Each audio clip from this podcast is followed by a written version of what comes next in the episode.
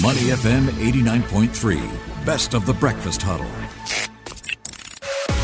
The Breakfast Brief on Money FM 89.3. Money FM 89.3. It's the Breakfast Huddle. Elliot Danker, Bharati Jagdish with you. Let's uh, take a look at some headlines investors will be paying attention to today. There really is only one. more money, gonna... more prop. No, not, not enough money, cost more money, more problems. Right? Yeah, always. Prices going up, right? And we're seeing this happen around the world, not just in Singapore or the US. Uh, I mean, didn't we just earlier this week talk about how taxi fares would be rising by 8%? So this yeah. is norm norm. This is the norm these but timing days. also, right? Because yeah. it's like post kind of middle of pandemic type of timing. Yeah, yeah, certainly. I mean, a lot has changed, right? So yeah. we're also seeing tensions in regard to, say, fuel prices sure. because of geopolitical tensions. But inflation in the US, of course, making headlines today uh, because of that report that came mm. out yesterday, surging 7.5% on an annual basis. This is even more than expected, the highest number we're seeing in 40 years. Wow. And, and you know what? We saw that sharp sell off, as you mentioned, spurred by those hot numbers.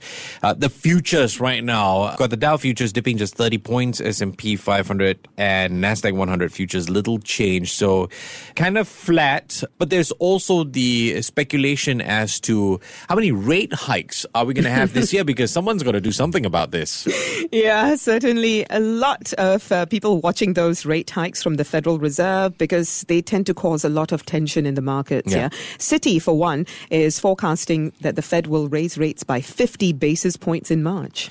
But then you've got Wall Street economists saying perhaps just a quarter point in March. There was also, and I, mentioned earlier in the U.S. market update, that you've got uh, St. Louis Fed President mm. James Bullard speaking to Bloomberg News saying uh, he's expecting 50 in March and 100 by July. So one one full percentage point by July. That's scary, right? That the thought scary. of that is scary. We would have thought that actually traders and investors would have already factored all of this in, but these statements, I think, make them think twice. Look, mm. I already factored mm in this much. Now, what do you expect me to do? Uh, but going forward, this certainly will continue to cause tensions across the world, uh, not just in the U.S., because we might also see some impact in Asia, according to analysts. Yeah, yeah. Uh, by the way, core inflation up uh, six percent. That's a notch above expectations as well.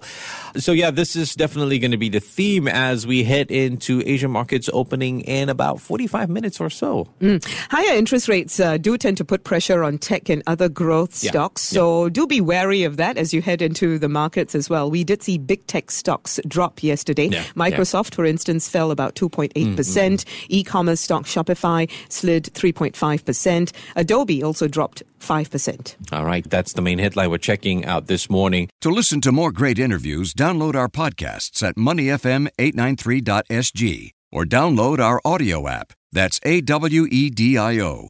Available on Google Play or the App Store.